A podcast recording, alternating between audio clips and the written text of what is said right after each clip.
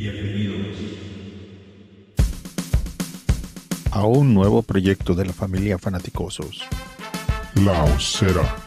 Porque hoy, aquí, a siete mil kilómetros de la ciudad de los vientos, nace La Osera, el lugar donde crecen los fans de los Chicago Bears. Hey, baby. Hey, baby. We're gonna be here all day. We're gonna be here all day, baby. I like this kind of party. I like this kind of party.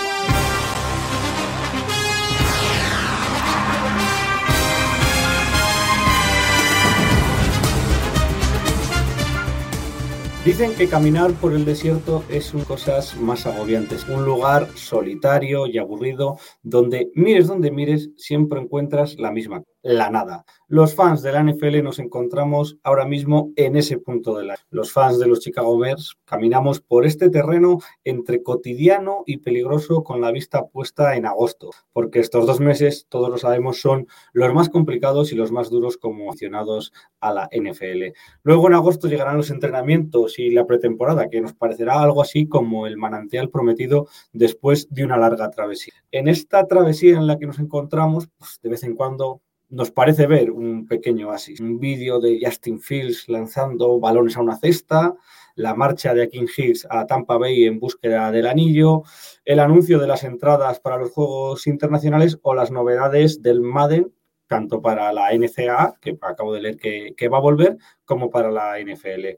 Con eso poquito nos conformamos, gotas que son insuficientes, pero que son refrescantes y que hoy venimos a compartir aquí con todos los fans de los Chicago Bears.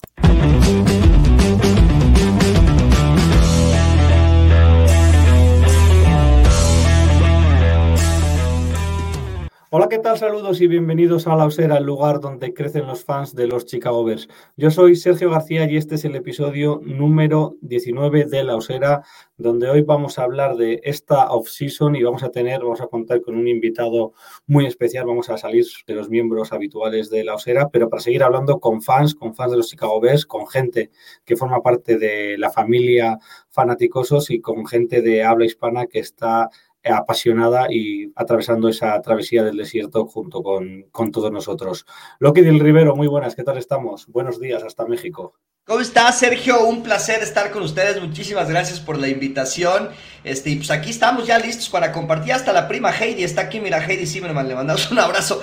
Este, muchísimas gracias por la invitación, un placer y un honor compartir con ustedes. Por cierto, Heidi, que el otro día lo hablamos y está invitada para, para el día que, que, quiera, que quiera venir aquí a charlar, que saque una horita en estas horas un poco introspectivas para vosotros, ¿no? Porque es primera hora de la mañana allí en México. Es correcto, para los que tienen un trabajo normal de nueve a seis, que tienen que ir a la oficina, es complicado que se conecten, pero, pero la prima Heidi es empresaria, ella no tiene problema. Empresarios, artistas, gente de vida difusa, pero, pero, pero con ciertas libertades. Así es. Esta...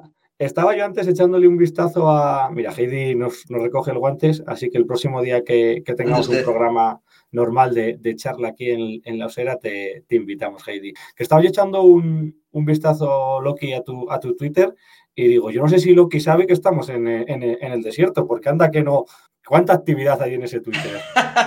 La verdad es que, mira, eh, lo, los que seguimos un poquito más a detalle como ustedes, como nosotros, la N F L, pues la N F L no descansa, ¿no? Hay noticias todos los días, desde, desde noticias muy trágicas como la muerte de Marion Barber el día de ayer, este, el trade de, de, de Akiem Hicks y, y todo esto, la noticia que sale el día de hoy con, con las cifras que acabo de publicar en Twitter de nuestro cap space, que vamos a hacer el equipo con más dinero en veinte veintitrés, la verdad es que esto no descansa, ¿no? La verdad es que lo único que sucede es que no hay juegos.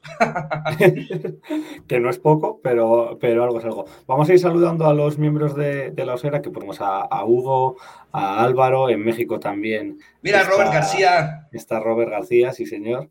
Eh, saludamos a los miembros de, de La Osera aquí en España. Empezamos por McFerner. Mac, muy buenas, ¿qué tal estamos? Hola, buenas tardes, buenos días. Pues nada, como tú dices, el desierto, agüita y las gotitas que van soltando la N F L... Y los rumores a veces para bien y a veces para mal, o, o desgraciados, como, como ha dicho Loki, que por desgracia en poco más de un mes hemos visto que por diversos motivos pues se van eh, jugadores jóvenes y, y, y retirados, que nunca es bueno leerlo, ¿no? Vamos a empezar, Heidi, para que no te vayas y luego nos cuentes eh, con Akiem Hicks, cuando, cuando saludemos a todos. Saludo también a, a Xavi. Muy buenas, Xavi, ¿cómo estamos? Hola, ¿qué tal? ¿Qué tal? ¿Cómo estás, Loki? Pues bien, bien, bien, bien. Estamos aquí, por eso, en el desierto, buscando esos pequeños oasis que nos van dando de tanto en cuanto, algún, algún respiro, ¿no? No sé, esperando, esta semana empieza la Liga Europea, yo qué sé, ver alguna cosa. Ya nos vale cual, cualquier cosa. Yo estoy hasta las narices de, de rankings, que ya no son ni de sí. equipos, sino son de, de, de posiciones y de no sé qué. Es como la, la, la gente, bueno, la pobre, ya, ya no sabe lo que crear. Bueno, tuvimos Roland Garros, que por lo menos nos mantuvo entreten- muy entretenidos. Sí, así es. Además, aquí sí, sí. aguantó Nadal hasta las tantas de la mañana y mañana lo volvemos a, a volver a tener aquí a, a la hora del mediodía. Hombre, el deporte sí, no, no... Ahora mismo la, la única, digamos... droga, por así decirlo, en N F L son las fantasy. Nada más. Hay gente que ya, pronto, ya, ¿no? Para... bueno, yo, yo en, en un mes y medio estoy ya en seis, por culpa de un compañero nuestro de trinchera que me ha metido en la zona oscura de, de y llevo ya seis, entre Dynasty, ligas solo de ataque, de defensa, de... pero eh, yo lo, lo dejo ahí. Todo el que se quiera meter es, es buen método para pasar estas aquí. Sí, como no. no. Empezar a hacer eh, saluda, sí. Saludamos, hablando de fantasies, a McFerner. Muy buenas. No sé, con el muteado, no sé si está por ahí. Sí, sí. Buenas tardes, buenos días, buenas noches. Escuchan en diferido en otra parte del mundo. Me, me la ha pisado Mac, que por eso es mi tocayo y es, y es mi compañero de alma. seis lleva él, doscientos dieciséis estoy yo y, y queda todo el verano. Hay que, hay que darle más a la fantasy y, y menos a la...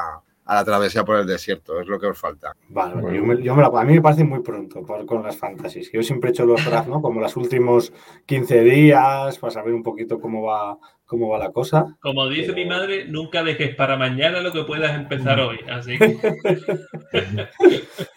Bueno, el próximo día que, que tengamos desierto lo hacemos, charlamos de, de fantasy. Y yo no sé si de fantasies o de desiertos, ¿cómo, cómo anda Mario Peña? Mario, muy bueno.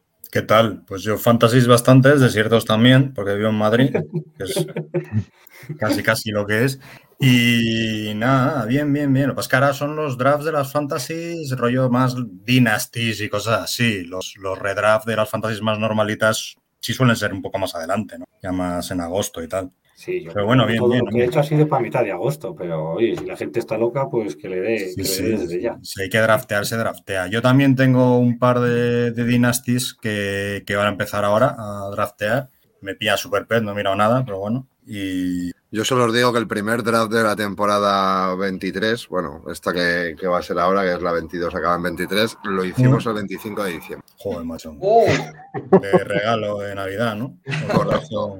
Correcto. Dime. La, la, gran mayoría, la gran mayoría espera, ¿no? Espera hasta después de la pretemporada porque pues, claro, pueden venir lesiones de sus jugadores importantes y, y, les, y les puede poner la torre a sus fans. Y, y yo pregunto, ¿no os genera más mmm, ansiedad? O sea, te quiero decir, a mí está muy bien, haces el fantasy, joder, y luego no quieres que empiece y luego de repente miras el canal y dices, tres meses y medio.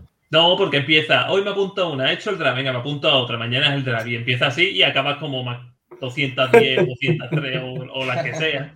Bueno, hay que, hay que decir que intentaremos hacer algo con el, con el mundo fantasy. Todavía no tenemos muy claro el qué, y aparte de, de, la, de la fantasy que, que en Fanaticosos, que yo creo que hay un par, hay la liga, las ligas normales y hay una, hay una dynasty, y bueno, hay, hay un poquito de todo, pero intentaremos algo, hacer algo de, desde La Osera. Todavía no sabemos cómo, así que aceptamos ideas, nos puede buscar la gente en, en las redes sociales y contarnos sí. qué, qué le gustaría que hiciéramos. Eh, por ser un poco sí. rigurosos, si es que es, se puede tener algo de rigor en un, en un podcast de, de Oxy. Eh, la noticia de la semana, la salida, que no es salida porque ya no estaba, de Akiem Hicks, ¿no? Uh-huh. ¿Cómo lo veis? Lo lógico. Bueno, estaba asumido ya, ¿no? Mucha pena porque para mí era un jugadorazo, pero estaba asumido que me iba, que me iba a continuar, lo que estaba muy difícil, vamos. vamos si, no, si no encontraba nada, igual se quedaba, pero era fácil claro. encontrar algún equipo que apostara por él, pues como ha apostado Tampa.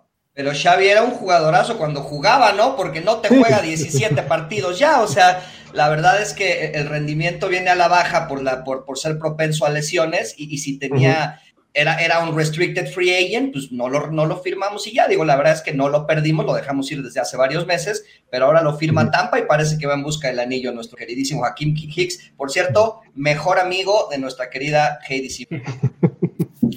A mí, a ver, hemos hablado mucho en esta offseason de, de nombres y hombres, eh, en un equipo como Tampa Bay, con una defensa más joven, que no tenga que tener un papel tan principal, eh, sí, sí puede brillar y sí puede, sí puede aportar, pero aquí era un nombre, aquí es un tío que, que queremos muchísimo, pero que no pega ni con cola en la situación en la que está el equipo, de, de rejuvenecer, eh, reconstruir y abaratar. Entonces, eh, yo es un jugador que, que me encanta y me va a encantar toda la vida y, y le tengo muchísimo cariño. Ojalá le vaya genial en Tampa, pero, pero era la hora de, de que saliera. Aquí tampoco pintaba nada, a no ser que fuera por un mínimo de veteranos. Claro, es que se ha, se ha llevado diez millones, ¿no? diez millones por una temporada.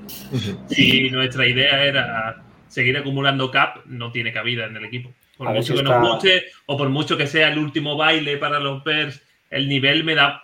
A mí prácticamente, ya que tenemos asumido que la temporada va a ser de reconstrucción, que vamos a tener que estar... más pendiente de los jóvenes que de lo ya consagrado, a mí me daba igual. O sea, directamente, aunque, aunque fuese por dos o tres millones, me importaba poco que se quedara o no se quedara, sinceramente. Seguramente podría haber sacado algo más, pero ha elegido la elección, parece lógica, ¿no? Un, un equipo, un año a, a buscar el anillo directamente, que igual se podía haber ido a otro tipo de equipo de estos un poco más intermedios y haber rascado un par de millones más, pero, pero yo creo que la elección tiene todo sentido del mundo. Hombre, y en esa división, y de la mano con Vita Vea... Claro. Vamos, claro.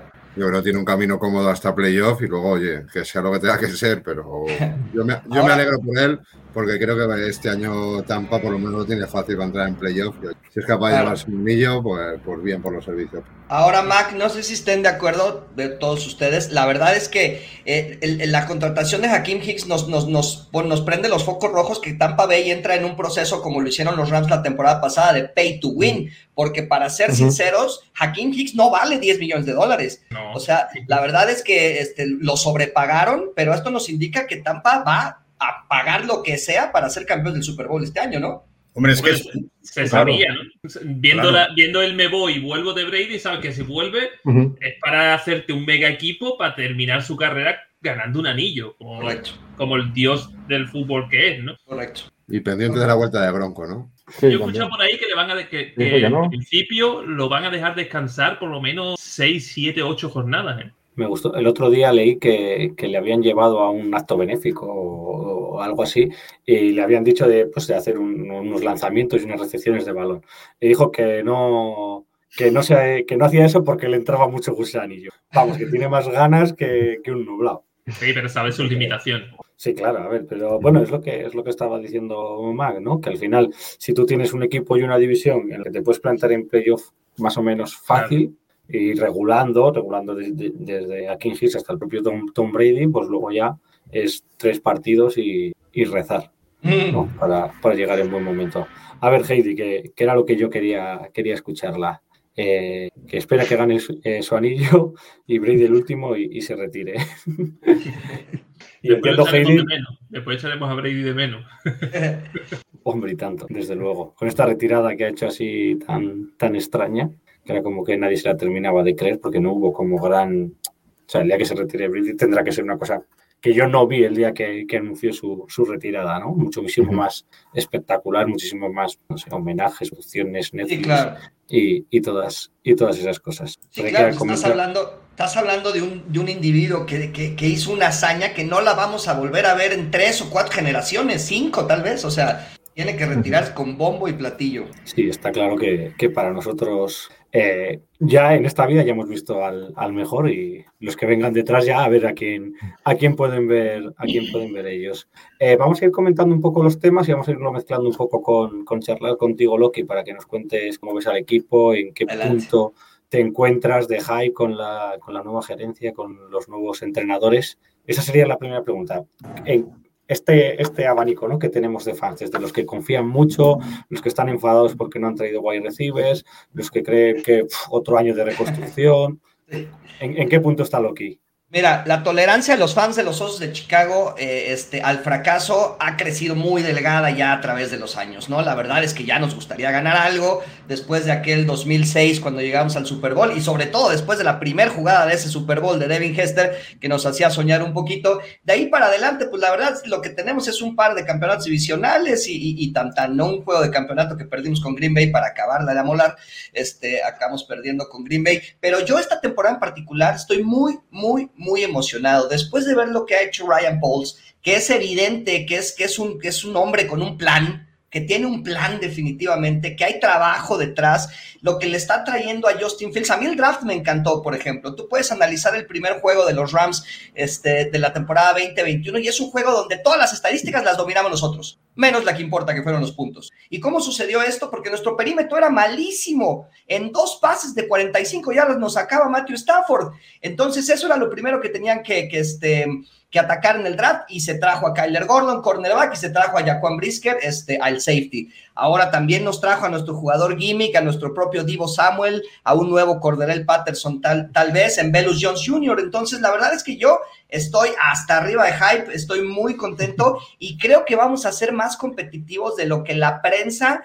Que, que, que, que históricamente nos odia de toda la vida. O sea, tenemos allá a Chris Collinsworth, este, que yo no sé si tenga ahí algunos que veres con Aaron Rodgers, la verdad es que no lo sé, pero se ve el odio de la prensa a los Osos de Chicago y definitivamente no vamos a ser el lugar treinta y dos, como dice P F F, o sea, eso no va a suceder. Tenemos uno de los, tenemos uno de los, de los calendarios más amigables. Jugamos contra los que a mi parecer van a ser el treinta y dos, el treinta y uno y el treinta al final de la temporada, que son los, los halcones este, de Atlanta, eh, los gigantes de Nueva York y los tejanos de Houston. Es, la verdad es que yo estoy muy, muy, muy, muy arriba con el hype. Yo creo que vamos a hacer mucho más de lo que nos dan crédito. El otro día nos salían entre siete y nueve victorias, ¿no? Creo recordar que, que uh-huh. nos salían cuando hicimos la... la predicción de, de la temporada, intentando ser un poco, un poco eso, re, revistas. ¿Cuál es tu, tu número de victorias? ¿Cuántas has, has calculado? Yo creo que podemos arañar nueve. Inclusive llegando al juego de los Patriotas, que es en la semana siete, yo creo que vamos a llegar cuatro dos. Y de ahí va a ser muy importante que podamos derrotar a Mac Jones, aunque se ve un poquito difícil, no tanto por, este, por los eh, jugadores, sino por los esquemas de coacheo. La verdad es que aquí vamos a ser out-coach por este, Bill Belichick, definitivamente. Pero bueno, pues hay que darle la oportunidad a Eberflus también de demostrar, ¿no? Pero yo creo que podemos ganar nueve partidos con playoffs. Eso te iba a preguntar, has hablado un poco uh-huh. de la construcción de, de la plantilla de Poles. Eh, ¿En Eberflus también ves confianza en el nuevo, en el nuevo equipo, en el, coordina, el nuevo coordinador ofensivo, que tenga esa capacidad para desarrollar a, a, a Fields? No sé, ¿qué has leído, qué has visto, qué sensaciones tienes? Mira, en el caso de Fields podemos ver que este... está en muy buenas manos en Luke Getsy, porque pues este señor trabajó directamente con Aaron Rodgers, ¿no? Que lo, lo podemos odiar o lo podemos amar, pero pues definitivamente es un quarterback que será automáticamente Salón de la Fama cinco años después de que se retire. Este, es uno de los grandes este, en yardas, en pases de anotación, etcétera. Y, y Luke Getsy trabajó con él directamente y ahora está trabajando con nuestro quarterback. Eso, eso es maravilloso. En el caso de Eberflus, pues ya ven que tuvo una de las, me, de las mejores defensas de la liga con los Indianapolis Colts. La verdad es que yo también le tengo mucha confianza. Mira, te soy así de sincero, yo le tendría confianza a, a, a, un, a una mochila bien colocada en el campo más que a Matt Nagy, de verdad, es que, es que eran, unas cosas, eran unas cosas ridículas, era, era, era, era como decir, bueno, este señor ya solo está jugando a hacer lo contrario de lo que se debe hacer, ¿no?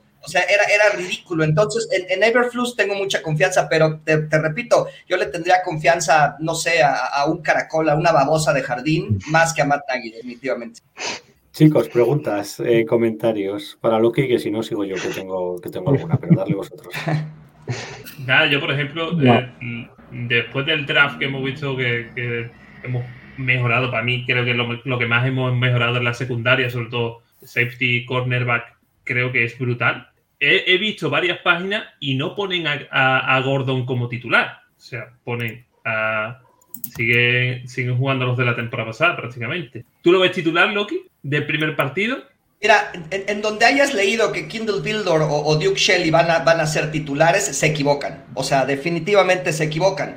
Sería, sería volver a lo mismo, ¿no? Estar viendo que algo está mal y no corregirlo si tienes las herramientas para corregirlo, como en este caso, como en este caso, este, este muchacho Kyler Gordon, ¿no? Va a ser titular desde el día uno, va a jugar con Jalen Johnson del otro lado, este, van a jugar este, Brisker y, y, y, y Eddie Jackson, que por cierto, así como se los vaticiné el año pasado que, que Robert Quinn iba a tener su mejor temporada en la liga, les vaticino ahora que Eddie Jackson vuelve a su nivel de dos mil dieciocho, ¿eh? Definitivamente, estoy completamente seguro. Así que sí, yo lo veo de, de, de, de titular, definitivamente. Bueno, si se cumple esa predicción ya, ya será mucho, ¿eh? O sea, no, ya me gusta, ya, ya me gusta. Hombre, Eddie Jackson en su hype es... Sí, sí. Creo que de lo, de lo a, a Eddie Jackson le duele definitivamente mucho la salida de este de Big Fangio, ¿no? La verdad es que uh-huh. él se, se, se entendía muy bien con Kyle Fuller y con su coordinador defensivo. Big Fangio pues fue a hacer unos ridiculazos allá a Denver, este, prefirió eso y, y, y nunca se encontró con el muchachito este, ay, ¿cómo se llama? De procedencia india. Nuestro coordinador defensivo el año pasado. Desai, Desai. Sí, con Sean Desai, con Sean Desai jamás, jamás se entendió bien y había jugadas en las que parecía que Jackson pues ya ni siquiera quería estar en el terreno, ¿no? La verdad. Pero yo creo que eso va a cambiar, ¿eh? Ha salido, ha salido un, un, eh, una noticia muy comentada que decían que en el... que en el ah, la lista que hacen, ¿cómo se llama la lista que hacen para los drafts donde pones el que quieres coger? El board. El board, el board, el board de, de Ryan Poles, los dos primeros nombres para coger en el puesto treinta y nueve eran Kyler Gordon y Brisker. ¿Mm? ¿Y qué? Y que él flipó que le llegara. Él creía que Kyler Gordon no le iba a llegar, que iba a salir en primera ronda. Entonces iba a coger a Brisker en el treinta y nueve. Y flipó en colores cuando ven que le llegan los dos que él quería, uh-huh. le llegan los dos uno detrás de otro. Ah, Yo creo, Yo creo que por eso no tradearon, no, que lo hablábamos ahí mucho antes del draft y al llegarles sí. estos dos ahí decidieron no, no hacer trade down. Ahora, ahora la magia que, que vimos de, de Ryan Poles, ¿no? Antes del trade de Khalil Mack teníamos cinco picks de draft. Acabamos con once. El señor sabe lo que hace, eso es definitivo. Sí, parece. Sí. Uh-huh. Eh, otro de los temas, Loki, que están sobre la mesa, ¿no? Este debate que hay de la comunidad, que decía que el desierto es monótono y a la vez aburrido, que puede sonar contradictorio, pero es que cuando uno, cuando uno se aburre siempre, siempre es complicado. Las armas que le hemos dado, que le hemos dado a, a Justin Fields para su desarrollo, y así lanzamos con una pregunta que es aquí de, de Hugo sobre quién puede llegar, si todavía hay opciones de mejorar los wide receiver. Eh, ¿Cómo lo ves? Yo lo veo bien eh, en cuestión de que estamos trayendo eh, jugadores sin tanto renombre, pero que tienen mucho que probar y son muy talentosos. La verdad es, yo creo, yo creo que Ryan Poles se ha encargado de, de buscar un balance entre la defensiva y la ofensiva, porque en, en años anteriores pues era suficiente que nuestra ofensiva hiciera catorce puntos, porque nuestras defensivas permitían diez. ¿No? Y con eso ganábamos juegos, pero ahora parece que, que Ryan Poles está apostando por traerle talento, por traerle linieros ofensivos a, a, a Justin Fields, por enseñarle un poquito más. Fíjense, estaba yo leyendo una, una estadística el día de ayer. Justin Fields es el mejor quarterback de la N F L veinte veintiuno. Fíjense de lo que estamos hablando ya. El mejor en, en, en passer rating en jugadas de rollout. Entonces, ahora sí vamos a ver mucho finta y pase, vamos a verlo mucho salir hacia el lado derecho. Yo creo que estos dos muchachos, Teven Jenkins y Larry Boron, van a tener un gran año. Este, el centro que trajimos, este, eh, uh, Luke Patrick, Luke Patrick de, de, de los, de los eh, Green Bay Packers, yo, yo creo que también he leído que ya está agarrando un rol de líder ahí en esa, este, en esa línea ofensiva. Así que yo creo que lo estamos rodeando de talento, pero no lo estamos rodeando de nombres que a los fans les gustaría ver, ¿no? Porque no ha llegado, este, porque no ha llegado Tyler Lockett, porque no agarramos a este, ay, malditas drogas, se me olvidan los nombres, perdónenme, a Jarvis Landry, este, porque no trajimos a Jarvis Landry, porque no agarramos a Eric Fisher, que Eric Fisher desde el Super Bowl que faltó con Patrick Mahomes ya se, se rompió y no va a volver a jugar, va a ser exactamente lo mismo que Kyle Long, que, que tuvimos ahí en los Bears, que ya no jugaba los partidos completos, que ya no jugaba las temporadas completas. Entonces la gente quiere ver muchos nombres, sin embargo yo creo que por cuestión de talento estamos trayendo a los nombres adecuados, por lo menos para tener un buen papel. Eso lo hemos dicho aquí mucho, uh-huh. que, que no hay nombres, pero sí hay hombres. Correcto, correcto, estoy completamente de acuerdo. Han sonado algunos, algunos de estos nombres que son, bueno, que por ejemplo, eh, Tyler Lockett o, o los que estaba comentando Loki, de estos jugadores que todavía siguen en, en agencia libre o, o jugadores que a lo mejor podrían salir, salir de sus equipos. ¿Creéis que va a llegar algo más o definitivamente cerramos la, la ventana de los wide receivers? El último que se ha escuchado es el posible corte de Agolor por los Patriots y dicen que, bueno, que los Bears intentarían tantear a ver lo que pide. A mí no me gusta, sinceramente. Tuvo, tuvo su momento, ¿no? Tuvo su momento tanto en los Raiders como en Filadelfia, pero no, la verdad es que yo tampoco lo veo, ¿eh? Si ahorita que preguntas, ¿llegará alguien más de renombre de lo que queda en la agencia libre? Pues lo que queda en la agencia libre, por algo queda todavía en la agencia libre, ¿no?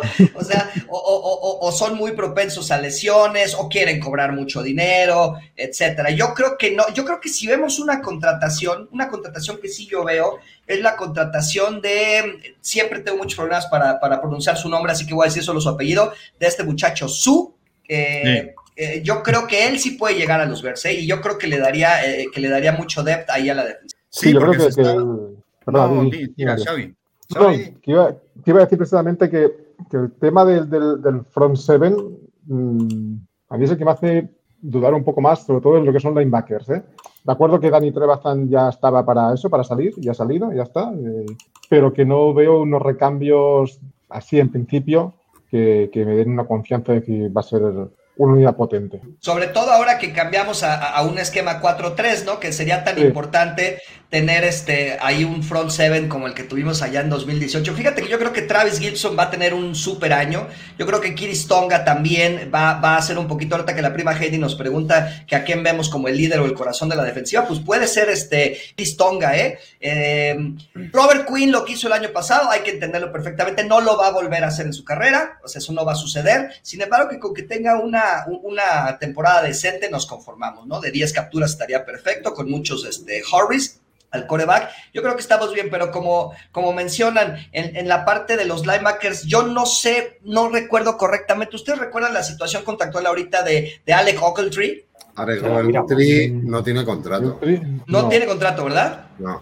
ahora mismo no. Está fuera de la franquicia del roster. Está, está fuera, sí.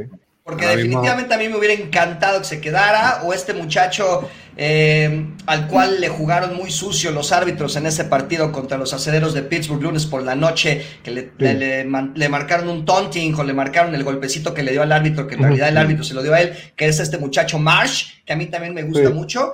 La verdad es que yo no sé cuáles sean ahorita sus situaciones contractuales, no lo recuerdo, pero me, creo, me encantaría que los dos que, se quedaran. Creo que está en algún otro equipo, ¿no? Ya Marsh, creo que salió. No sé si ya ha fichado, pero Marsh y Ogletree se quedaron sin contrato. Vamos, yo creo que es una situación económica. No han querido renovar ahí. Se trajeron además a Nicola Morrow, ¿no? El ex de Las Vegas, sí. para acompañar sí. a Rock One. Sí. Y yo ah, me llegó lo que preguntaba Heidi. Yo, vamos, yo espero, yo más que creer, yo espero que el, que el corazón de esa defensa y futuro capitán sea Roquan Smith, ¿no? Sí, seguro. Uh-huh. Se, se, en, en el jefecito. En, en E S P N, los tres que nos ponen son a Rock One, a Morrow y a Adams. Sí, a Matthew Adams, ¿no? Tiene que... De todas maneras... Eh, a priori, pero... Es lo que hablamos siempre, el tercero va a jugar poco porque la mayoría de snaps van a ser con un níquel. ¿No? Sí, hombre, que hemos traído a Tavon Young, lo hemos hablado muchas claro, veces. Claro, claro. Tavon sí. Young y a Thomas Graham, el rookie del año mm. pasado, que, que mm. tuvo buena pinta el partido que jugó. Y, vamos, la mayoría de snaps van a jugar solo dos, dos linebackers, no van a, ¿Mm? no va a ser tanto no. una cuatro tres, sino una cuatro dos con níquel. Correcto. Y que llega este muchacho también que, mira, me, me voy a disculpar para todos mis amigos en España, yo sé que por acá somos más laxos un poquito en el lenguaje, este probablemente por allá sea un poquito eh, más, eh, no sé, no esté correcto decir lo que voy a decir, pero llega un jugador que yo le digo que tiene nombre de terrorista, pero no me acuerdo bien su nombre, Muhammad, Muhammad. Ah, sí, Al-Quadín. Sí, que viene de Al-Quadín, sí, sí, correcto. Disculpen, ¿eh? Al-Quadín. Sí, me disculpo, que también es un muy, muy buen defensivo, ¿eh? Hombre, este se lo trae de Colts. O sea, claro, este Colts es el sí. bueno. A mí, el, eh, la semana pasada que tuvimos aquí a, a Iker Sagasti, nos dijo mucho lo de Morrow. A ver, viene de una lesión que no jugó ni un partido, pero si tú lees anterior a esa lesión, tiene, lo, solo son cosas buenas, súper ¿Mm? eh, rápido, fuerte, agresivo. Si está a un nivel de lesión, digamos, que no se resiente, lo mismo tenemos a, a, a dos, dos linebackers que pueden ser top. Pero como no sabemos sí, cómo va a llegar Morrow, te queda un poquito ese de... Es que a lo mejor nada más que solo nos quedamos con, con Rock One. Con Roquan, que está a unos días de convertirse en el linebacker mejor pagado de la liga, ¿eh? Eso, eso asegúrenlo, eso fírmenlo. Eso, o sea, eso va a suceder ya en estos días. No, no, no hay vuelta de hoja, ¿no? Lo, lo peor que no, que no ocurriese es que Morrow se resintiera, que los rumores oh. que hay de Roquan se confirmaran y nos quedamos Mario y yo defendiendo a... Nos pasa como, como a Dragons, ¿no? Que se, se les ha ido un, un linebacker... Y han fichado a Michael Sam, que lo habían fichado de entrenador, y se va a poner a jugar él, porque no tiene linebacker. ¿Los, los, dragos, los, los Dragons de Barcelona? Sí, sí, sí. sí, sí. Ah, mira, ahí, ahí jugó un, este, un querido amigo de nosotros de acá en, en México, este Marco Matos, que sí, jugó sí, allá sí, muchos sí. años, y, este, sí, sí. Y, y, y parece que lo hizo bien. Bastante bien, sí, sí. Pregunta de Juan Pablo, ya que hemos respondido a la de Heidi. Eh, el tema de comunicación entre el coach y los jugadores, si confiáis en que al principio de temporada esté ya el tema cien por ciento o que todavía veamos, veamos fallos. Yo creo que este año que haya fallos, fallos Normal. como puntuales, ¿sí? Te quiero decir que todo lo que sean como errores corregibles, que no veamos como un, un fallo sistémico de lo que veíamos el, el año pasado, pues es normal y, y es esperable, ¿no? También ver un poco la evolución, ¿no? Porque fallos va a haber, la cosa es cómo los vamos a corregir o si vamos a, cons- a conseguir ajustar, ¿no? Tanto dentro de los partidos como entre partidos. Sí, igual también, correcto. También van a ser todos un poco novatos, ¿eh? Porque va a haber sí, mucha, mucha gente nueva. Novatos, o sea... Entonces, tampoco haber una figura de una persona muy consolidada ahí dentro que pueda crear un poco de...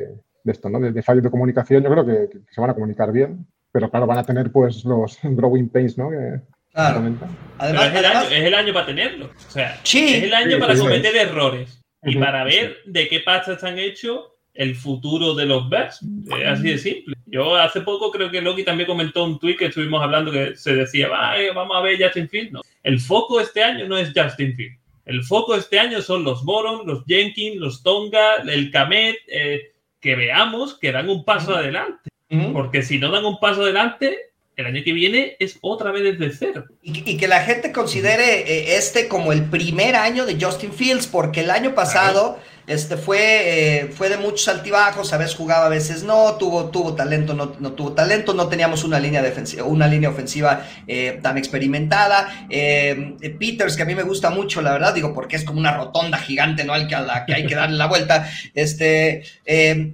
fue suplida por, eh, por Teven Jenkins a media temporada. Teven Jenkins se veía muy nervioso, aunque todos vimos a Teven Jenkins en la N C A A y sabemos que es un gran tackle, aunque parece que ahora lo ponen del lado derecho, parece que así es como lo están, este, uh-huh. lo están utilizando, pero bueno, este será el primer año de Justin Fields, así que también va a tener errores Justin Fields este año, claro. O sea, no, no, no, no, que la gente no pida que este sea el, el año de breakout de Justin Fields, que puede serlo, que puede serlo porque talento lo tiene, pero en realidad este es su primer año, él lo ha dicho en entrevistas, es muy diferente este año que yo sé que soy el líder, que yo sé que soy el titular, al año pasado que no sabía quién iba a jugar, ¿no? Que jugó Andy Dalton, lo jugó él, lo jugó Nick Foles, lo jugó él otra vez, o sea, fue muy complicado el año pasado. Este será su primer año de Justin. Además, yo creo que, y estoy seguro que no me voy a equivocar, que este año lo mejor que tenemos ahora mismo en ofensiva de los Bears, y creo que vamos a utilizarlo un mogollón, es la carrera. Sí. Si Montgomery está bien, Herbert es una máquina. Y sé que tengo mucho hype con él, pero es una máquina.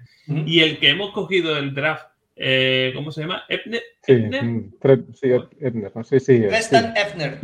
Que es, por lo visto, es otra máquina. Lo, la idea que es que, que de, de proteger a, a Phil es usando esa carrera. Y, y, y tenemos, sabemos, y sabemos que, que, que lo hacen bien. Y tenemos fullback, ¿eh? Sí, eso, sí. Eso. Que con un fullback sí. todo es mucho más bonito. Y incluso a Velus Jones se le va a utilizar también de retornador. Muy probablemente, sí. O sea que... Con que no todo, se ponga... todo indica que vamos a usar mucho la carrera. Los Colts eran carrera pura y dura. Sí, claro. Por ejemplo, nada más que tienes que Jonathan ver Taylor, la temporada de, de sí, Jonathan. Sí, sí, sí. Entonces... Ahora, este, para todos, yo soy, del, me declaro fan número uno o número dos del mundo de David Montgomery. Ahora, yo les voy a decir una cosa que, que es una máxima eh, en el fútbol americano moderno, ¿no? El, eh, ahora ya no es... Ya no es una época romántica donde nos gustaba ver a nuestros jugadores favoritos que se retiraran con nuestro equipo hasta que se les cayeran las piernas. Así nos gustaría, pero no. Ahora la N F L moderna es un juego de ajedrez y por esto mismo yo les digo que no vamos a recoger la opción de quinto año de David Montgomery. Él va a estar poco, él va a estar poco con el equipo. Lo que él vale no se lo vamos a pagar y otro equipo sí se lo va a pagar y lo vamos a tener que dejar ir y tendremos todo, todas nuestras esperanzas puestas en Khalil Herbert, que es un, que es un corredor muy del estilo, ¿no? Rompetacleada, cien por ciento. Uh-huh. También, pero si Montgomery Herbert no va a estar mucho con nosotros, desgraciadamente. Sí, si vemos que Herbert lo, lo hace bien, tendremos una decisión más sencilla, porque sí es cierto que el año que viene vamos a, vamos a, a tener dinero, pero, pero yo sí que es cierto que, que alguna vez que lo, que lo he pensado, ¿no? Dices, no, no pagarle, que cuando, cuando lees, ¿no? Alguna gente, algunos equipos como, como Dallas, con el propio... Se me entra ahora el Ezequiel. Sí, que... Con Elliot, efectivamente. Sí, Eh, al final te quedas atrapado por, por, por muy bueno que sea el jugador, sobre todo si le das, si le das muchos años. Estaba yo pensando que, claro, nosotros estamos hablando de la juventud que tiene el equipo y la verdad que empiezas a decir nombres y la línea, el quarterback, los corredores, ¿Mm? los wide receivers, sea Velus, eh, sea Mooney, eh, la defensa también, mucha gente joven, sobre todo en, en el tema secundaria, que eso pues, es Es una apuesta de riesgo. O sea, nosotros, desde luego, estamos aquí, somos fans y para eso somos fans, para confiar en que, en que salga bien, pero ha dicho Mac, como salga mal hay que destruir y volver a empezar a empezar de cero. Sí que somos un equipo en ese sentido con muy poco, con muy poco jugador veterano. Sí, correcto, pero, pero bueno, por ejemplo, en, el, en los wide receivers, que es donde la gente más se ha quejado de que no le han traído eh, grande, grandes refuerzos a Justin Fields para que les pueda lanzar, hay que verlos, hay que verlos a todos y hay que ver las circunstancias en las que se encontraron en sus equipos anteriores, lo que no significa que no tengan talento. Por ejemplo, Mooney, nuestro, nuestro chamaco sensación, que viene de su primer temporada, seiscientas yardas, su segunda temporada, mil cincuenta y cinco, ¿no? Eso es crecimiento, punto. Y con tres quarterbacks diferentes la temporada pasada, ¿no? Y con, y con un este, head coach mal de su cabeza, ¿no? Entonces, con Mooney estamos bien, yo creo que ahí tenemos receptor. Byron Pringle, ¿por qué no brilla tanto Byron Pringle en Kansas? Pues porque tiene a Tyreek Hill. O sea, eso no significa que el muchacho no sea talentoso, ¿no? Hay una estadística que les colgué ahí en Twitter que dice, este, big plays de los wide receivers, Byron Pringle es el cinco de la liga en big plays. Esto significa pases de más de treinta yardas o, o, o touchdowns más de treinta o cuarenta yardas, ¿no? Byron Pringle está perfecto. Eh, Equanimus Saint Brown. ¿Por qué no brilla Equanimus Saint Brown? Pues tiene a Davante Adams, tiene a Marquise Valdes-Scantling, tiene a Adam Lazard. Pues por supuesto que él, él era el que menos brillaba de los cuatro, no era el que menos juego le daba este Aaron sí, Rodgers, sí. Pero eso tampoco significa que no tenga talento, también lo va a hacer muy bien. Traemos todavía a Das Newsome. Yo la verdad es que yo no me quejo tanto del cuerpo de receptores, yo creo que está plagado de talento. En, en, en, los, en los partidos de pretemporada veremos qué oportunidades le dan a cada uno. Sí. Y, y se verá prácticamente en uh-huh. quién confía. Yo, yo sí, aunque no he conocido, pero Equanimeus creo que es una apuesta total. O sea, además de, del coordinador ofensivo, es que lo, lo ha querido pero, y lo ha traído. Ver, ¿eh? Porque había, antes de, de, de eh, podían haber hecho el esfuerzo por traerte a D J Shark, que tampoco ha cobrado mucho y es joven, pero no, decidieron ir a por él del tirón.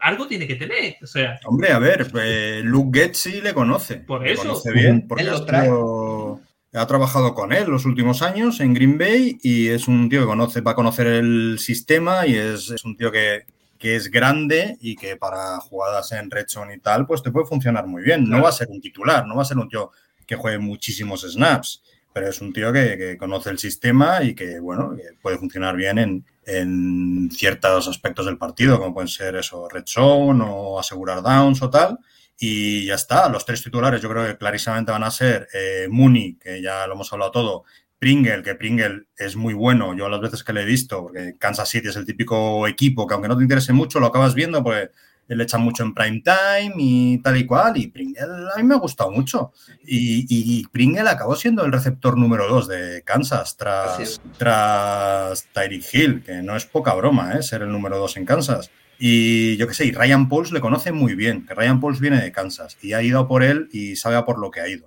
Yo creo que ahí no tenemos que tener dudas. Velus Jones es el que nos tiene que demostrar, porque en principio no pinta mal, pero bueno, todavía no ha jugado ni un solo snap como titular, como, como profesional, quería decir, y es el que más tiene que demostrar. Bueno, yo creo que esos tres van a ser los titulares y que el resto, quieras que no, pues son eh, fondo de armario, que van a jugar sus snaps y tal, y van a ver si demuestran tal, pero que tampoco, no sé, yo, yo estoy con Loki en este sentido. A mí no me parece mal el cuerpo de receptores, son jóvenes, son baratos, y, y si alguno demuestra que... que tiene sitio en la plantilla en el futuro, pues ya se le hará un contrato decente, ya intentaremos quedárnoslo. Y de momento, pues no sé, me parece una apuesta bastante ir a lo seguro, jugadores que más o menos sabes que van a funcionar bien, que tienes controlado, que no te salen muy caros y que, y que van a estar deseosos de ganarse su puesto al año que viene tal, y al año que viene ya, pues sí fichas a la estrellita, a la guindita del pastel, que es lo que te falta. Pero a mí, yo es que no tengo ningún problema con los receptores, tengo más problemas, por ejemplo, con la línea. Yo lo que he visto es que han tapado, en cuanto a receptores, la necesidad. Porque si tú te fijas bien, Darnell Mooney es yardaje rápido, corto y, y salir a media distancia. No teníamos, no teníamos profundidad, que es lo que nos va a dar eh, Pringle. Pringle ha venido para jugar en profundo. Olvidaros de media, de, de diagonal. Pringle viene para jugar en profundo. Y te queda el tercer receptor, que tienes una gran variedad. Puedes usarlo velocista como Velus, como tú has dicho, con Equanimeus en la, en la, en la end zone para balones altos, y luego has fichado a doce más, porque tenemos doce receptores más, sí, fuertes, bajos, rápidos. Eh, entonces, yo sé que los dos... Y cinco eh, alas cerradas. Profundos y media distancia y corta lo tenemos. Y van a jugar Pringle y Mooney, son titulares. El tercero creo que van a jugar dependiendo con quién te enfrente y la jugada que, que, que le toque en el partido.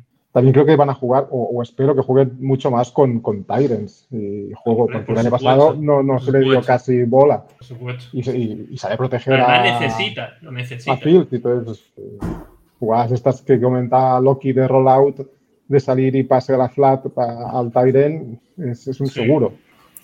Os voy, os voy a... de, de Camet hemos traído a Griffin y a, y a bueno, uh-huh. o sea, Genesi, o como se pronuncia nuestro compañero semirlandés. O sea, Osones, sí. Querrán, querrán jugar también, y efectivamente, no, a Kamen no le hemos dado bola en los esquemas de Nagy, el pobre. no, Pero no, cuando lo ha hecho, no lo buscábamos en ninguna. Y las que le hemos buscado, a mí, me, a mí es que me gusta mucho el juego con Titan, y es que este tiene uh-huh. la estructura en las manos de un Titan sí. clásico. No sé. Fíjate que ojalá, Mac, ojalá no sea grave lo de Jasper Horsted, porque es otro gran ala cerrada. Con muy buen tamaño, con muy buenas manos. Ya lo habíamos cortado, lo trajeron de regreso al, al, al, al Injury Reserve. Espero que no, que no sea muy grave, porque es otro gran ala cerrada, Jasper Horst. Os voy a bajar un poquito el hype, que como veo que, que estáis muy arriba, y así cambiamos de tema y, y compartimos información. Ha salido eh, hace nada eh, las líneas en Las Vegas para todos los partidos de la temporada N F L.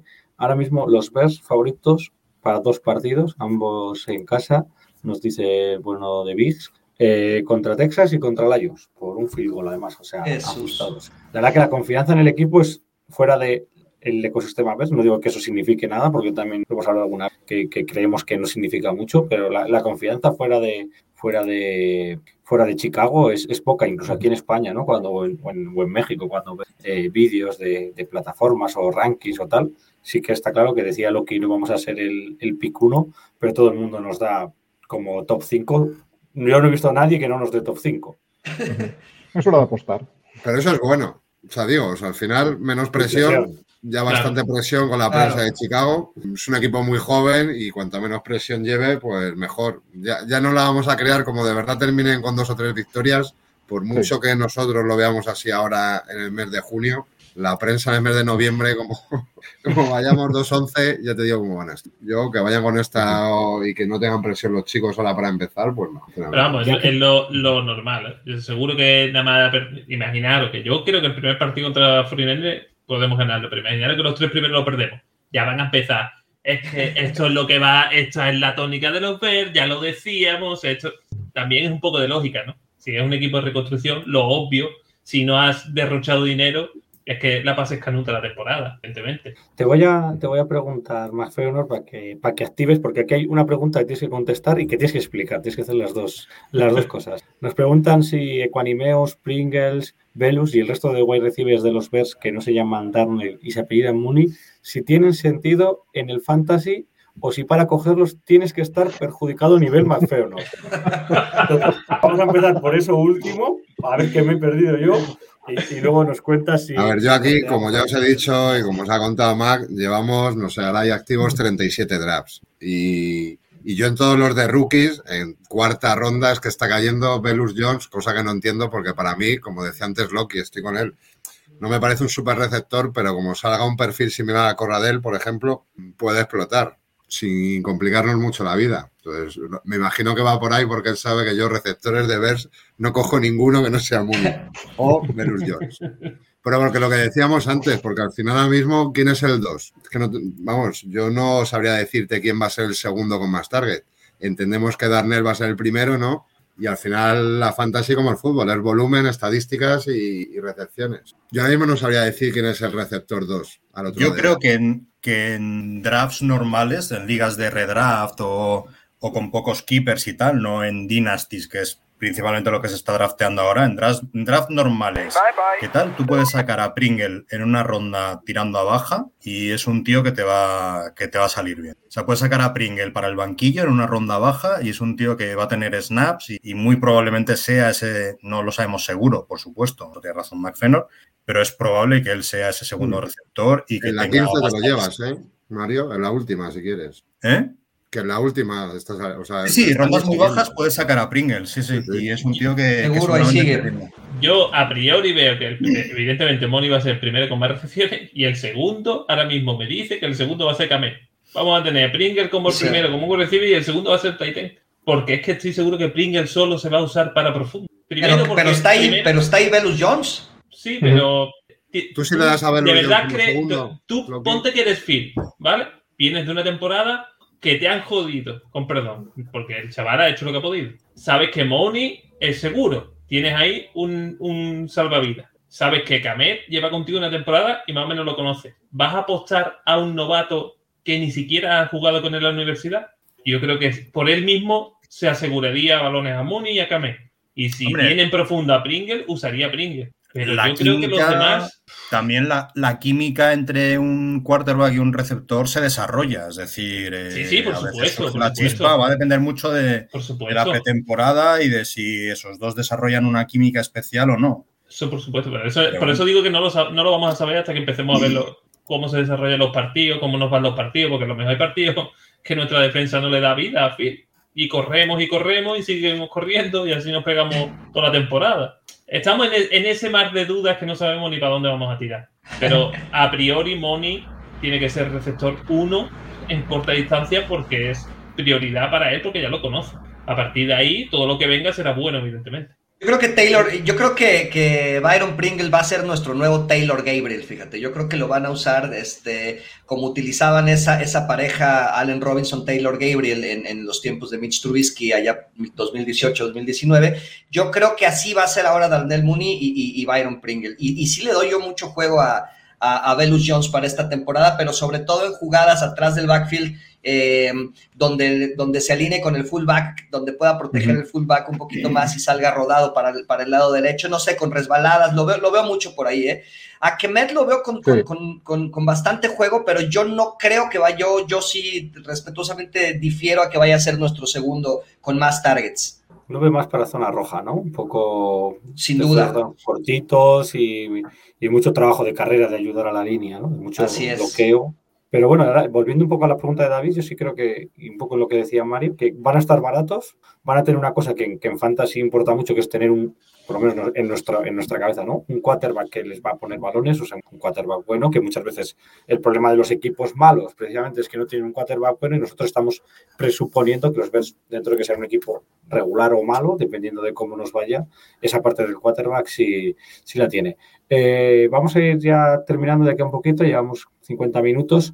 Eh, antes de las últimas cosas, ¿alguna cosilla que hayáis visto de los Bears, algo que, que queréis compartir con nosotros? Yo tengo por aquí a, a Justin Fields lanzando, a, lanzando, que supongo que lo habréis visto, ese juego de pies, pero no sé si, si vosotros habéis visto algo que queréis compartir. O, Yo he o visto mucho hype de Braxton Jones, pero no te lo pueden imaginar, ¿eh? Y, y, y creo que Mac, Mac, creo que lo dijo cuando lo elegimos, que... que era uno de los que, que, que no encontraba nada, pero no sé por qué, porque yo eh, iba más por Dominic, que sí lo hablamos en su día Mac sí. y yo, pero estoy viendo mucho hype por Braxton Jones. No sé, he leído ya varios, veréis, pedazo de jugador, no sé qué. Yo decía, tío, si, si nos ha costado la vida buscar información. Sí, sí. sí es de estos que una vez es seleccionado, de repente empiezan a salir vídeos y comentarios, sí. no sé si ventajistas o no, pero desde luego, verdad, cuando preparamos el programa del draft, es que ni imagen eh, nos costó encontrar para hacer la ficha, acuérdate. Pues... Y es verdad que, que nada, bueno, a ver, si es que está todo por abrir. Si lo que hablemos en agosto es hablar por hablar, lo que estamos hablando ahora es pasar el rato y divertirnos, sí, desde luego. Sí. Está todo por ver. Eh, por tirar a pasar el rato, ¿sabéis? Esta semana, bueno, yo las, las dos noticias que comenté al principio, ¿no? Lo de lo del Madden, que ya han dicho que va a haber una versión colegial, college football, que vuelve después de después de mucho tiempo, y lo de las entradas de Londres y de Alemania, que yo creo que en cierta parte no nos afecta, pero nos afecta en este espíritu que tenemos, ¿no? de, de poder tener un partido aquí en España más pronto que tarde y de poder tener un partido de, de los Bears en España, Dios quiera que más pronto que tarde. Os comparto, no sé si de alguno tenéis intención de ir a algún a algún sitio, los precios de Múnich, pues os apetece ir a, ir a beber cervezas. Lo que pasa es que yo creo que... Estaba más dos, barato, ¿eh? Estaba más barato Múnich que Londres. Las sí. dos entradas para ver a tanto a Brady como a Rodgers eh, van a volar. Mm-hmm. A, claro, esto va a estar en un minuto, va a ser una cosa muy loca, va a estar esto muy va a ser difícil. Una locura, el que, el que tenga suerte se las lleva y... Sí, va a ser cuestión de, de estar ahí súper... Y el de Mooney y el de Brady más todavía, porque todo el mundo sabe que es su última temporada. Sí, claro. Sí, es que lo de, lo de Brady es como una, o sea, es una oportunidad que, que no existía, o sea, que es como muy loca. Eso va a ser como la final de la Champions con los del Liverpool y los sí, sí, he reído, pero que me lo veo, ¿eh? Mira, pues para, para el que quiera, las, las entradas de Múnich eh, salen a la venta, las entradas normales, el día diecinueve de julio, y estos son los precios los que estáis viendo un poco en pantalla, que la verdad que para ser la N F L está, si lo consigues a este precio, Está, está bastante bien. Serían precios incluso bastante más baratos que lo que... En Chicago no consigues una entrada por, por setenta euros. Eso ya, sí, eso ¿no? ya te lo digo yo. Lo que pasa es que y primero luego, salen lo, los packs, ¿no? Primero, en junio sí, creo que salen sí. los packs y, y ahí sí, ya primero, va a volar una pila. Eso... Primero salen los packs y luego, y luego las, las entradas sueltas. Y mira, para el de Londres es curioso porque tienen el... El abono, ¿no? Digamos, tengo aquí y os lo comparto y no me vuelvo loco, claro. eh, para Londres, que es este, tienes las entradas que por dos partidos de la N F L te ves el, el tercero gratis, prácticamente. Toma. Los, los, oh, los precios. Tres por dos. Muy bien. Ah, vale, Entien, vale. En, yo con mi inglés reducido he entendido eso. Igual no, igual quiere decir que si llueve cuesta el doble, pero lo, que, lo que he entendido es que si te que si te haces el, el, el abono, ¿no? De los tres partidos de Londres, pues prácticamente sale gratis. Y lo que decía Ma, que es más, más barato Alemania que, que Londres, la verdad. En Londres ¿Mm? también lo tienen más seguro y en Alemania igual tienen más... Piensan ¿Tienen? que pueden tener más problemas para llenar, que no, no lo van a tener.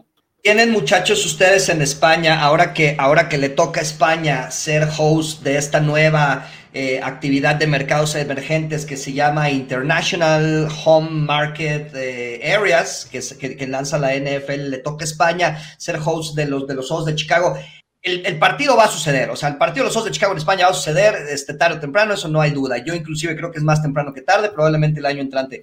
¿En qué estadio se llevaría a cabo el, el, el partido? ¿Sin duda? Ya me, ya me vacunaré yo para que no me salga sarpullido, pero en el Bernabéu. Pero bueno, iremos, va, iremos, va. Seguro, vamos. Yo sí, en el nuevo Bernabéu cuando va. A ver, simplemente... Tienen que acabar yo soy, el yo soy de Barcelona, yo soy de Barcelona, pero cuando el estadio del Bernabéu esté completo es el mejor del mundo. Sí. Sin duda. Por, por todo, por acceso, sí. porque dentro es una ciudad de compras, tiendas, sí. restaurantes, hoteles, y que Florentino Pérez es una máquina para hacer. De hecho, os digo una cosa, porque si no lo sabéis, las placas del techo se hacen aquí, en mi ciudad, en Acerinox, uh-huh. y llevan el logotipo del Real Madrid. Te lo digo porque mis primos trabajan y, y nos han enseñado fotillos del techo retráctil ese y demás. Y bueno, okay. sin duda va a ser el Bernabéu. Sí, okay. tiene que ser, tiene sí. que ser el Bernabéu. Lo que a mí tampoco me ha quedado claro nunca es con esto del Bernabéu, que si los, si los de, de verdad lo están haciendo ya con esa, o sea, aparte de salir en los vídeos promocionales, ¿no? Si de verdad lo están haciendo con esos metros de más para colocar o, o los banquillos, todos estos problemas que además Loki nos, nos podrá decir, siempre, porque allí en México... Eh, el sí. estadio siempre se hace... No, yo que juego fútbol desde pequeñito, eh, el estadio, el, el césped tiene una medida en concreto, eh, te marca las líneas, pero siempre hay... quince metros más de césped por cada lateral. Aparte, luego, en el nuevo Bernabéu creo que los banquillos van fuera del césped, como los estadios ingleses. ¿Tú no has visto algunos, est- algunos sí, estadios ingleses que son como fuera del césped, incrustados casi en la grada? Pues creo que el Bernabéu nuevo es así. Además, el césped es retráctil, se va fuera, sa- lo sacan fuera, lo... una burrada. Sí. Cosas como son. Yo Aquí en México apostar... tuvimos un problema en, en dos mil diecinueve, si mal no recuerdo. Eh, la N F L siempre le, le encanta, este, siempre le ha gustado traer eh, partidos a México. No existía este programa de International Home Market Areas. Este, siempre traía partidos a México. De hecho, era el único partido internacional que jugaba la N F L. Solamente se jugaba en México en el Estadio Azteca. Y nosotros tuvimos un concierto... Eh, días antes de uno de los que fueron uno de los mejores partidos de la historia del fútbol americano, que fue el de los Rams contra los Kansas City Chiefs, que creo que quedó cincuenta y tres a cincuenta y dos, no recuerdo bien el, el marcador, pero fue brutal, y ese se debió haber jugado en México, pero el concierto dejó hecho un asco la cancha del Estadio Azteca, y por eso no se pudo. Mm. Allí también habéis tenido problemas, ¿no? Porque yo consigo mucha gente de, de México gracias a, a esto de la N F L, que es una de las cosas que, que a mí me encanta la N F L, que me ha acercado a, a México, que es un país que siempre me, me ha gustado mucho. Eh, se habla de, de poderla llevar a, a otras ciudades y a otros estadios, pero siempre dicen que fuera de la Azteca, de la Azteca no hay otras, otras opciones donde, donde se pudiera llevar la N F L, o que el que no le faltan los vestuarios, eh, no tiene, es una ciudad más pequeña que no, que no puede acoger todo, todo el movimiento que lleva la N F L. Eh, no, ¿cómo lo ves eso? Yo veo por ahí que hay dos, definitivamente dos sedes que resaltan, ¿no? Que son Guadalajara y Monterrey.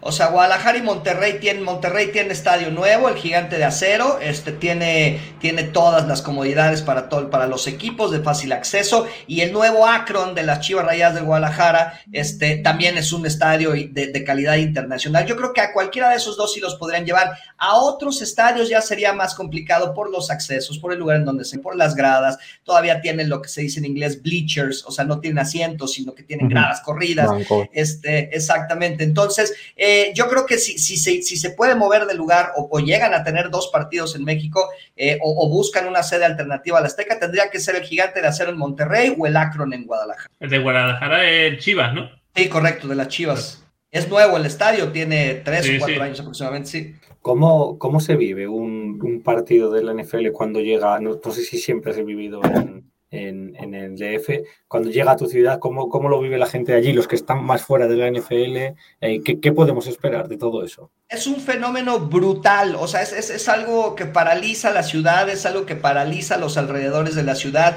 el Estado de México que colinda con la Ciudad de México, mucha gente del Estado de México acude al estadio, eh, sin embargo, lo que aquí ha salido de control, tanto como en la Fórmula uno como en, lo, en la N F L cuando viene a México, son los precios. La verdad es que estamos, estamos hablando de... Ahorita me mostrabas unos precios tú de setenta euros. Aquí puedes llegar a pagar hasta setecientos, de setecientos a mil euros por un boleto. Por un boleto para entrar a ver la N F L. Mucha gente lo que prefiere hacer es hacer tailgate afuera del estadio, este, verlo ahí en la pantalla, pero ser parte de, de, de la experiencia. Definitivamente es algo que colapsa la ciudad cuando la N F L viene a México. Yo, y, es, y este año vienen los cuarenta y nueve de San Francisco, que les tocó México como su International Home Market Area, este, y los, y los Cardenales de Arizona, que ya cuentan con Kyler Murray, ya se presentó a entrenar, no aplicó la de Diva, Diva Samuel, este, uh-huh. entonces eh, Kyler Murray sí va a estar aquí en México. Ahora, ¿con, ¿con quién veremos a San Francisco? No lo sé, porque Jimmy Garoppolo parece que no va a ningún lado. Este, uh-huh. Trey Lance es el starter en todos, en, en, con todos los analistas, pero ¿y Garoppolo qué le van a hacer? Loki, una pregunta, ya que tú estás inmerso, eres activo en redes sociales, y todo el mundo creo que sabemos que México, digamos, fuera de Estados Unidos, puede ser la primera ciudad que, que más afición tiene al, al fútbol americano. Que os pongan esos precios es un poco contraproducente, ¿no? Es decir, si sabes que México es una de las ciudades que puede ser un espejo para Europa, por ejemplo, de cara al aficionado, que pongan esos precios para ver un partido es un poco absurdo, ¿no? Pero ¿sabes qué te digo una cosa, Mac? El, el, el, el pringao no es el que los vende. El que lo compra, evidentemente. Es correcto. Y, y, y aquí los puedes poner a cualquier precio y la gente los va a comprar. Y por eso sigue, por eso sigue esa parte de abuso, porque la demanda es brutal. Sale, salen las, los bancos con sus preventas para sus tarjetas de crédito exclusivamente. Este, hay gente que compra cien boletos y viene el cáncer de la reventa, ¿no? Y entonces claro. empieza, empieza ya los precios a irse a cincuenta mil, sesenta mil pesos, que estamos hablando de tres mil, cuatro mil euros para entrar a ver el partido, y la gente los paga porque quiere estar ahí. Lo mismo sucede con la Fórmula uno, desgraciadamente. Yo, yo había oído eso de las de las preventas, que debe haber como un banco en concreto, ¿no? Que, que por ejemplo, aquí en, eso, en Europa yo no lo, no lo había escuchado escuchado nunca. Sí, aquí, y, y, por lo, y por lo que dices, no es, no es ni siquiera, ¿no? Pues un diez por ciento y el, el grueso de las entradas lo sacamos, digamos, pues a los precios normales, altos, bueno, es un evento premium como, como es la N F L. Así, una, así, una así pasa aquí en México con todos los eventos. Viene Metallica, viene Guns N' Roses, viene este... no sé, Rihanna, todos los artistas que vino Coldplay hace poco, pues antes de que lleguen los poquitos boletos que alcanzan a llegar a taquilla, los bancos con sus preventas ya se llevaron el setenta al ochenta por ciento de los boletos. Y de ese setenta a ochenta por ciento de los boletos que, comp- que se compraron con estas tarjetas de crédito, ya sea de, de Banamex o de, o de Banorte, eh, aquí en el país, que ahora Banorte está más fuerte con esto de las preventas, van a ir a parar de ese setenta a ochenta por ciento de boletos que ya acapararon las preventas, el noventa por ciento de los boletos va a ir a acabar a la reventa. Entonces es, es un cáncer definitivamente. Yo no sé si las, las ligas no están preocupadas, pues porque las ligas cobran exactamente lo mismo y dicen, pues tú hazte bolas, no, a mí lléname el estadio y a mí no me importa lo que suceda ahí. Entonces digo, es un cáncer y espero que se, y espero que, que encontremos alguna forma de controlarlo. Dice, dice que, ¿qué dice Heidi? Que le sale más barato ir a Chicago. Sí, sí sin sí, duda, sí. pero sin duda, con avión, con hospedaje y con el boleto, pero no ah. hay la menor duda. Al principio de, de arrancar La Osera, me acuerdo yo que ya lo dijo el máster. Dijo, dijo, me sale más barato irme a España a ver a Chicago cuando juegue que ver un partido aquí. Sí, y es, y es verdad. Es, es, es, que... es de verdad, es ridículas las cantidades que se manejan de dinero para, para, este, para este evento aquí en México. Pues los que, los que queráis de fanáticos os podéis ir haciendo ahorro y, y cuando vuelvan aquí a España... Aquí. Uy, me, me encantaría, no sabes cuánto, no sabes cuánto me encantaría, espero yo que sea posible. Este, este año voy a estar en el partido de Arlington contra los Vaqueros de Dallas. Ahí vamos a estar varios, este, sobre todo porque me invitaron nuestros amigos de Tailgate, eh, First and Ten Tailgates, con Ver Misterio y con Berman. Entonces, eh, ahí vamos a andar con ellos en, en el partido de Dallas. Bueno, sí, lo, lo apuntamos sí, para, para acordarnos y, sí. y volverte a, a invitar aquí a, a La Osera. Eh, vamos a ir dejándolo, pero yo quiero, eh, Loki, que nos cuentes antes de irnos la pregunta, ¿no?, con la que empezamos este podcast y que, y que hacemos a todos los que somos fan de los Bears. ¿Cómo llega Loki a la N F L y cómo llega Loki a hacerse fan de los... Hey, claro que sí, con mucho gusto. Okay. Barbas Capoeira, Ariel Rodríguez, que nos están viendo en México, te mando un abrazo, les mando un abrazo, hermanos. Este, todo, todo empezó, lo voy a contar como novela, todo empezó como un, eh, ¿cómo le dicen ustedes? Como un culebrón. Este, todo empezó en la Navidad de mil novecientos ochenta y cinco, cuando mi tía, que se fue a radicar a los Estados Unidos eh, por allá de los años setenta, precisamente a la ciudad de Chicago, más, más, eh, más eh, accurately en, en, en Cícero, vivía mi tía. Llega ella en la Navidad de mil novecientos ochenta y cinco a casa de mis padres a visitar a su hermano, mi papá, y a, y a, y a, y a su sobrino favorito, en este caso yo, y trae una maleta, un beliz gigante con, con regalos para mí, la mayoría ropa, pero toda de los Osos de Chicago, este, pijamas, gorras, chamarras, playeras, guantes, calcetines, tenis, gorras, todo absolutamente con la C, con el oso, con Walter Payton, con bla, bla, bla, ¿no? Por todos lados.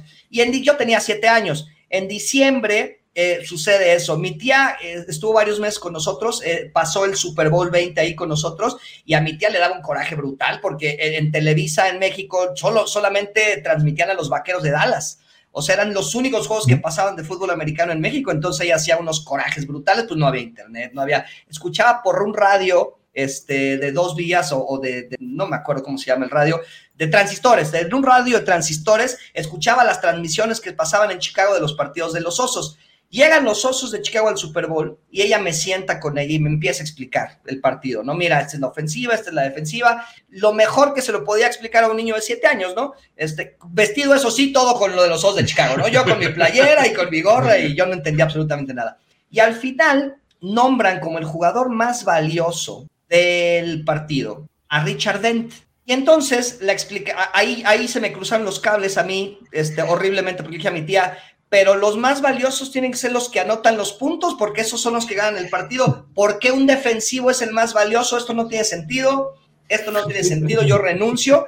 Y este, después de eso me entró curiosidad, dije, quiero entenderlo más. y empecé a, a, este, a involucrarme más con los equipos, pero desde ahí, desde la Navidad de mil novecientos ochenta y cinco, oso de Chicago. Qué bueno. Qué bueno, qué bueno. Sí, hay herencia familiar y el año concreto, la, sí. la, la ciudad concreta. Sergio, quien tiene una abuela tiene un tesoro. Sí, sí, sí. Así es. Como les decía, esta tía a la que les hablo, mi tía Socorro, hermana de mi padre, también hija de, de, de dos madrileños, mis, mis dos abuelos. Sí, porque antes de empezar hemos estado hablando que, sí. que Loki es del Atlético de Madrid y que tiene eh, herencia, herencia española. Pues la verdad que nos lo hemos pasado, como se dice por acá, ¿no? De puta madre. Ha sido una, una charla una charla muy chula, es, ha sido conocer tus versiones, también saber más de, de, de cómo se vive la, en México. Y nada, esta es tu casa, La Osera, puedes venir cuando quieras, estás invitado. Y durante, si no es, si no es antes, durante la temporada seguro que, que volvemos a charlar. El, el día del tailgate ese contra los Cowboys. Eso está claro, ¿eh? Sería, les hacemos un, les hacemos un en vivo. Pues es, bueno, es cuestión pues además, de... es, pues además es domingo, es domingo a las, las siete de la tarde, aquí, ¿no? cinco de la tarde en España, o sea que... Claro, claro, es cuestión de hablarlo, se puede hacer. Es, es sí, bastante, sí, es bastante sí, sí. probable que sí. Sería un placer. Molaría pues, mucho. Lo que Molaría es, mogollón, como dicen ustedes. Sí, señor. Sí. Así es. Muchísimas gracias por estar con nosotros y gracias Mario, Honor, McWeb, Xavi. Nos vemos la semana que viene. Bear down. Venga, Bear down. Bear down, Chicago. No, di lo otro, lo otro, Mario. ¿Verdad? Mario, Mario. Mario. Vamos, oso. Vamos, oso. Chao. Chao.